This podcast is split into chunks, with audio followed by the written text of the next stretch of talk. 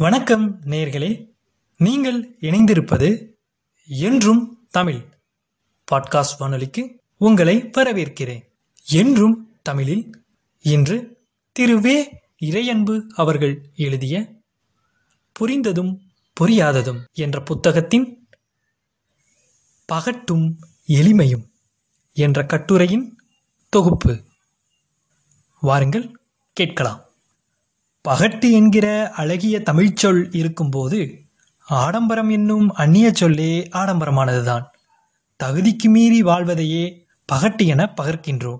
சமூகம் எப்போதும் நம்மை உற்று கவனித்துக் கொண்டே இருக்கின்றது. யார் திடீரென புதிய தோற்றத்துடன் புறப்பட்டாலும் அது தன் விமர்சனங்களை முன்வைக்கின்றது. தகுதிக்கேற்ப வாழ்கிறவர்கள் எவ்வளவு பெரிய காரில் போனாலும் அதை ஏற்றுக்கொள்கிறது. ஆனால் சைக்கிள் மட்டுமே வைத்திருக்க தகுதி படைத்த ஒருவர் காரில் சென்றால் அது மிகவும் பழைய வண்டியாக இருந்தாலும் அதை சமூகம் ஆடம்பரம் என்றே அறிவிக்கின்றது. ஆடம்பரம் என்று சொல்கிற போதே அது நிலைத்து நிற்கக்கூடியதல்ல. எப்போது வேண்டுமானாலும் கவிழ்ந்து விழக்கூடிய காகித கப்பல் என்பதை மறைமுகமாகச் சுட்டி எச்சரிக்க நம்மை சுற்றியுள்ளவர்கள் உபயோகப்படுத்தும் சொல்லே பகட்டு. வயிற்றை கழுவவே சிரமப்படும் குடும்பத்தில் ஒரு பெண் அழகு நிலையத்திற்கு சென்று சிகை திருத்தம் செய்தால் அது சிகை அழகு அல்ல மிகை அழகு. மாதம் முழுவதும் ஓட்ட வேண்டிய ஊதியத்தை முதல் நாளே செலவழித்தால் அது பகட்டு. ஊதாரித்தனமும் பகட்டும் ஒட்டி பிறந்த சயாமிய இரட்டையர்களாகவே இருக்கின்றன. எங்கேயாவது பகட்டை ஒருவர் கடைபிடிக்கும் போது தேவையான ஒன்றை இழக்கவோ தேவையான போது இடறி விழவோ நேரிடுகிறது. தன்னுடைய தகுதிக்கு மீறி வாழ்கிற பலருக்கு தங்கள் தவறுகள் தெரியாமலேயே போய்விடுகின்றன. ஆடம்பரம் இதயம் பாதிக்கப்படுவது போன்றதல்ல. உடனே சமிக்கை மூலம் தெரிந்து போவதற்கு. அது சிறுநீரகம் பழுதடைவது போல. கடைசி கட்டத்தில்தான் அது தன் விளைவுகளை காண்பிக்கிறது. சூழலுக்கு மீறி நடந்து கொள்வதும் பகட்டுதான். எந்த இடத்தில் எப்படி நடந்து கொள்வது என்பது குறித்த மரபுகள் வழி வழியாக வருகின்றன. இளவு வீட்டில் பட்டுப்புடவையை கட்டுவது கூட பகட்டுதான். அனைவரும் அழுதும் துக்கித்தும் இருக்கும் வீட்டில் அலங்காரம் செய்து கொண்டு ஒயிலாக நடந்து வருவது பகட்டு. மற்றவர்களுக்கு முகச்சுளிப்பையும் அருவருப்பையும் ஏற்படுத்தும்படியான நடத்தை. ஆடம்பரமாகவே வெறுப்பை ஏற்படுத்தும். நான் காலில் அடிபட்டிருந்த போது சிரித்து கொண்டே ஒருவர் வந்தார். ஏதோ வாழ்த்து சொல்வதைப் போல அவர் வந்த விதம் எனக்கு எரிச்சலை ஏற்படுத்தியது. சூழ்நிலைக்கு தகுந்தவாறு நடந்து கொள்வது ஆறாவது அறிவின் அடையாளமாக கருதப்படுகின்றது. அது நிகழாத போது மனிதர்கள் விலங்குகளாக தேய்கிறார்கள். தெரிந்தும் சிலர் வாழ்வுக்கு போராடி கொண்டிருப்பவர்களை பார்க்க திருமண வீட்டிற்குள் நுழைவதைப் போல் வருவதுண்டு. அவர்கள் வந்ததை பார்த்த பதற்றத்திலும் எரிச்சலிலும் இன்னும் கொஞ்ச நாள் வாழ்கிற உயிர் சற்று முன்னதாகவே போய்விடும். மனிதர்கள் மட்டுமல்ல பொருள்களுக்கும் தகுதி இருக்கிறது. அந்த பொருளுக்கு மீறிய முக்கியத்துவம் கொடுக்கப்படும் போது அது பகட்டை வெளிப்படுத்துவதாகவே இருக்கிறது. நாய்க்கு குளிர்சாதன அறையை அமைத்து கொடுத்தால் அது பகட்டுதான். நமக்கு நாய் நம்மை விட முக்கியமானதாக கூட இருக்கலாம். நாயை மெத்தையில் படுக்க வைத்து தான் தரையில் படுக்கிற பெண்மணி ஒருவரை நான் பார்க்க நேர்ந்தது. யாராவது மாட்டுக்கு இறக்குமதி செய்யப்பட்ட தீவனத்தை வெளிநாட்டிலிருந்து தரவித்து தினமும் தந்தால் அது ஆடம்பரத்தின் உச்சத்தையே குறிக்கிறது. பித்தளை நகைக்கு தங்கப்பேழையை உபயோகித்தால் அது ஆடம்பரம். பழைய சாதத்திற்கு தங்கத்தட்டை பயன்படுத்தினால் அது ஆடம்பரம். கழிவறைக்குள் தொலைக்காட்சி பெட்டி வைத்தால் அது மிகை. இப்படி பொருட்களுக்கு அளவுகோலை பகுத்தறிவு நிர்ணயிக்கின்றது. இப்படிப்பட்ட ஆடம்பரம் தகுதியை கேள்விக்குறியாக்குகிறது. நம் அனைவருக்குள்ளும் தகுதி கௌரவிக்கப்பட வேண்டும்.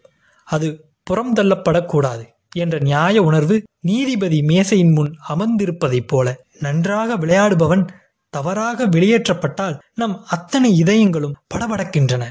தகுதியில்லாதவர்கள் தங்க சிம்மாசனத்தில் அமர்கின்ற போது தகுதியுள்ள ஒருவர் கட்டாந்தரைக்கு தள்ளப்படுகிற அவலமும் அரங்கேறுகிறது என்று பொருள். நமக்கு மனிதநேயமும் பச்சாதபம் உணர்வும் இருக்கின்றது. இன்னும் அடிப்படை வசதி இல்லாமல் கொசுக்கடியில் உழல்பவர்கள் நம் கண்முன்னே வருகின்றார்கள். அவர்கள் மத்தியில் தேவையின்றி செலவழிக்கப்படுகிற தொகை நமக்கு ஆத்திரத்தை ஏற்படுத்துகிறது. ஆடம்பரத்திற்கான நம் விளக்கங்கள் ஆய்வுக்குரியவை. அவை வெறும் பணத்துடன் மட்டும் நின்று விடுவதில்லை ஆபாசமும் அப்படியே. உறுப்புகளை காட்டுவது மட்டுமல்ல உடைமைகளை காட்டுவதும் தான் ஆபாசமாக இருக்கிறது.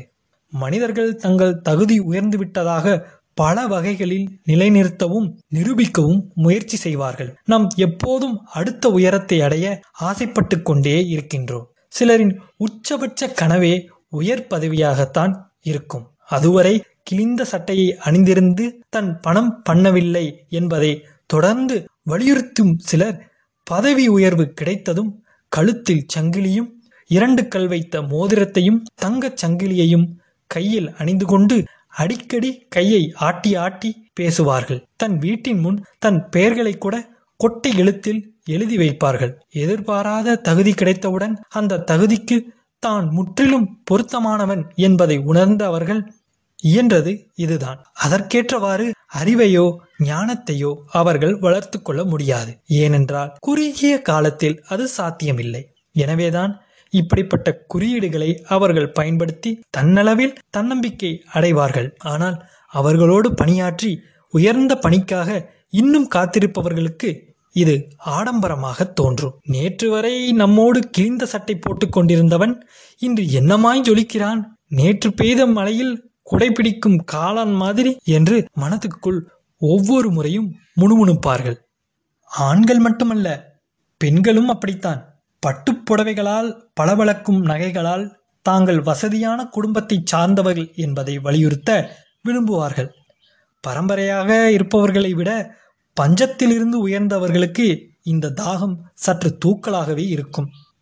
திரைப்படத்துறையில் முதலில் இசையமைக்கும் போது உடையில் எக்கச்சக்க கவனமாக இருப்பார்கள். பின்னர் பிரபலமானதும் மிகச் சாதாரணமான உடையில் இருப்பதை பார்க்கலாம். இது எளிமையல்ல எண்ணத்தில் இருக்கும் பகட்டின் வெளிப்பாடு. முதல் தலைமுறையில் பட்டம் வாங்கியவர்களை அவர்கள் அணிந்திருக்கும் உடையின் மூலமே அடையாளப்படுத்தி கொள்ள முடியும். அந்த காலத்தில் பட்டம் வாங்குவது போன்ற புகைப்படம் பலரது வீட்டில் இடம்பெற்றிருக்கும் பட்டதாரியாவது அரிதாக இருந்த காலம். இப்போது கல்லூரி நடத்துவதே சகஜமாகி போனதால் பட்டங்கள் பற்றி யாருமே கவலைப்படுவதில்லை. தங்களால் முடியாததை தங்கள் உடைமைகளின் மூலம் நிரூபிக்க முயல்வது சில துறைகளில் சகஜம். அங்கு மற்றவர்களின் மதிப்பீடு தான் நமக்கு முதலீடு. எத்தனை படம் நஷ்டமானாலும் திரைப்பட தயாரிப்பாளர்கள் பழைய காரை விற்றுவிட்டு புதிதாக படகு போன்ற காரை பத்து வட்டிக்கு கொடுத்து வாங்குவதை பார்க்கலாம். நொடிந்து போன விஷயமே வெளியில் தெரியக்கூடாது. அப்படி தெரிந்தால் அவர்கள் மேலும் கடன் வாங்க முடியாது. விநியோகஸ்தர்கள் அடுத்த படத்தை அடிமாட்டு விலைக்கு விற்க விலை பேசுவார்கள். எனக்கு தெரிந்த ஒருவர் கொஞ்சம் தன்முனைப்பு அதிகம். எனவே தன் நிலத்தில் ஏகப்பட்ட பணம் செலவழித்து ஆழ்துளை கிணறு அமைத்தார். ஆனால் தண்ணீர் தட்டுப்படவில்லை. நிறைய கடன் வட்டி முதலை முழுங்கியது. அவர் கடனை கட்டியே தீர வேண்டிய சூழல். மழை தொடர்ந்து பெய்ததில் தோப்புகள் எல்லாம் தோற்றுப்போயின அவர் நகரத்தில் இருக்கிற நிலத்தை விற்க வேண்டிய நெருக்கடி அவர் நல்ல நிலையில் இருக்கும்போது நல்ல விலைக்கு கேட்டவர்கள் நொடிந்து விட்டார் என தெரிந்ததும் தூக்கி எறிகிற விலைக்கு கேட்பதை பார்த்து அவர் நொந்து விட்டார். இவர் விற்றுதானே தீர வேண்டும் என்று அவர்கள் விலங்குகள் சண்டையை பார்த்து விருந்து கிடக்கும் என எதிர்பார்த்து வட்டமிடும் பருந்தை போல பாசாங்கு வருத்தம் காட்டினர். நாம் மற்றவர்களை விட ஒரு படி மேல் என்ற எண்ணம் நமக்கு மனதில் ஒரு மூலையில் எப்போதும் உண்டு. எனவேதான் பணம் பரந்த வீடு பெரிய வாகனம் போன்றவற்றின் மூலம் நம் வசதியை உயர்த்த விரும்புகின்றோம். அது விகிதாச்சாரப்படி இருந்தால் விமர்சனத்திற்குள்ளாவதில்லை. ஆனால் பழைய தோற்றம் மாறாமல் இருந்தால் அவர்கள் மீது இன்னும் மதிப்பும் மரியாதையும் கூடும் என்பதை பலர் புரிந்து கொள்ளவில்லை. சிலவற்றை ஏற்றுக்கொள்வதை விட மறுக்கும் போது மரியாதை அதிகம். நோபல் பரிசை மறுத்தவர்கள் பெயர்தான் வினாடி வினா நிகழ்ச்சியில் கேட்கப்படுகின்றன. நம்மை முதலில் எப்படி பார்க்கிறார்களோ அதையே நம்மை சார்ந்தவர்கள் நினைவில் வைத்திருக்கிறார்கள். அந்த முதல் பார்வைக்கு முற்றிலும் மாறாக நாம் பெறுகிற வளர்ச்சியை கூட அவர்களால் உடனடியாக ஏற்றுக்கொள்ள முடியவில்லை. முன்னேற்றம் கூட படிப்படியாக நிகழும் போது அடுத்தவர்கள் கண்ணை அது உறுத்துவதில்லை. ஆனால் திடீரென எதிர்பாராத மாற்றம் ஏற்படும் போது அதை ஒத்துக்கொள்ள மறுக்கும் மனமே அதை ஆடம்பரமாக கருதுகிறது. நேற்று வரை சின்ன ஒண்டி குடித்தனத்தில் இருந்தவன் என்று குறுகிய காலத்தில் அடுக்குமாடி கட்டிடத்தில் வசிப்பவனை அது பரிகாசம் செய்யும்படி இருக்கிறது. இவன் நிச்சயம் குறுக்கு வழியில்தான் சம்பாதித்திருப்பான் என்று முடிவு கட்டி முரசடித்து தெரிவிக்கிறது. கள்ளநோட்டு அடித்திருப்பான் என சமாதானம் செய்கிறது. சில பழமையோடு தொடர்பு படுத்தி பார்க்கும் மனப்பான்மை நம்மால் கலற்றிவிட முடிவதில்லை. ஏழை உயர்ந்த பதவியில் அமர்ந்தால் கூட அதற்கொரு காரணம் கற்பிக்கும் இழிந்த சுவாபம் பலரிடம் இருக்கிறது. இது பொறாமையாலும் வயிற்றெரிச்சலாலும் ஏற்படுகிறது. வசதி இருந்தாலும் தேவைக்கு மீறி இருப்பதும் ஆடம்பரம். இருவர் வாழ்வதற்கு பல பேர் இருக்குமளவு வீடை கட்டுவது வெறும் பகட்டே. அது யாருக்கும் பயனற்ற முதலீடு. பணம் முடங்கினாலும் திறமை முடங்கினாலும் சமூகம் பாதிக்கப்படும். இப்படிப்பட்ட பகட்டு மற்றவர்களை பயமுறுத்துவதற்காக அந்த வீட்டிற்குள் நுழையும் போதே பதற்றம் ஏற்படும். அந்த பிரம்மாண்டத்தின் முன் நம் சின்ன புள்ளியாக தெரிவோம். திரைப்படங்களில் கடவுள் விஸ்வரூபம் எடுத்து அரக்கனை மிரட்டுவது போன்று முயற்சி இது. என் முன்னே நீ ஒன்றுமில்லை என சொல்கிற குறியீடுதான் அவர்கள் குடியிருக்கும் பெரும் வீடு. அவர்கள் உள்ளம் சுருங்கச் சுருங்க வீடு பெரிதாகும் என்கிற உண்மை புரிந்தவர்களுக்கு அந்த விஸ்வரூபம் கொசுவாய் தோன்றும். ஆனால் அதற்கு நிறைய முதிர்ச்சியும் பக்குவமும் தேவை. இருவர் சாப்பிடுகிற விருந்திற்கு இருபது பேர் சாப்பிடுகிற அளவிற்கு பதார்த்தங்களை சமைப்பதும் ஆடம்பரம்தான். சில வீடுகளில் பரிமாறப்படும் பண்ணியங்களை பார்த்தவுடனே வயிறு நிரம்பிவிடும் பசி ஆறிவிடும். திகட்டுகிற அளவிற்கு பகட்டு விருந்து முடிந்ததும் வீணாகிற உணவு வருத்தத்தையே வரவைக்கும். பல திருமண வீடுகளில் இன்று பரிமாறப்படுகிற உணர்வு மனதை கணக்கச் செய்கிறது. வரிசையாக இயந்திர மனிதர்கள் போல வேண்டாம் என்பதையும் மீறி பண்டங்களை வைத்த வண்ணம் செல்கிறார்கள். அவற்றில் முக்கால்வாசி வீண் பணம் இருக்கிறது என்பதற்காக சம்பந்த சம்பந்தம் இல்லாத பதார்த்தங்கள். திடீரென ஊத்தாப்பம் வரும் அடுத்தது அப்பம். பிறகு ரசம் சாதமும் எதை எந்த கணக்கில் சேர்ப்பது என்று புரியாது. சில இடங்களில் எல்லா மாநில உணவுகளும் இருக்கும். ஆனால் நிற்க இடம்தான் இருக்காது. வயதுக்கு மீறி வாழ்வது கூட பகட்டுதான். அறுபது வயதில் இருபது வயது மாதிரி உடையுடுத்தி ஆடைகளின் அளவை குறைத்து மூன்று அங்குலத்திற்கு முகப்பூச்சு பூசி உயர் செருப்பு அணிந்து ஒய்யாரமாக நடப்பது பகட்டுதான். உடையில் மட்டுமல்ல உணவில் கூட பக்குவம் தேவை. வயதாக வயதாக சதை போடும் உணவுகளையும் கொழுப்புச் சத்து உணவுகளையும் தவிர்ப்பதும் தேவை. நெய்யும் சர்க்கரையும் வழிகிற உணவையே மூன்று வேளையும் உண்பதும் ஆடம்பரம்தான். வயதுக்கு மீறிய வார்த்தைகளை பேசுவதும் பகட்டு பட்டியலில்தான் இடம்பெறுகின்றது. இருபது வயதில் உடுத்துகிற உடையை அறுபது வயதிலும் உடுத்தும்போது எல்லோருடைய கவனமும் அவர்கள் மீது வருகின்றது. கவர்ச்சிகளால் அல்ல கடுப்பால். உலகம் வயது அதிகமாகும் போது முதிர்ச்சியையும் கூடும் என்று எதிர்பார்க்கிறது. முப்பது வயதில் மூன்று வயது போல நடந்து கொண்டால் அது சிறுபிள்ளைத்தனம் என்று முத்திரை குத்தி ஒதுக்கி வருகிறது உலகம். ஒரு காலத்தில் பத்தாவது படிக்கும் வரை முழங்கால் சட்டையை அணிய மாட்டார்கள். பெற்றோர்கள் வாங்கித் தரவும் மாட்டார்கள். கேட்டால் இப்போதுதான் இவற்றை அணிய முடியும். பின்னர் வளர்ந்தால் முழுக்கால் சட்டையை தவிர வேறு எதையும் அணிய முடியாது என்று அறிவுறுத்துவார்கள். இன்று சிலரோ முழுக்கால் சட்டையுடனும் வளர்ந்தவர்கள் அரைக்கால் சட்டையுடனும் அலைந்து கொண்டிருக்கிறார்கள். சிறுவர்களுக்கு எதற்காக கைபேசி? பள்ளிக்கு செல்லும் சிறுவர்கள் பத்தாண்டுக்கு முன்பே கைபேசி வைத்திருந்தார்கள் என்று அந்த பள்ளியில் தடை செய்த நிர்வாகம் உண்டு.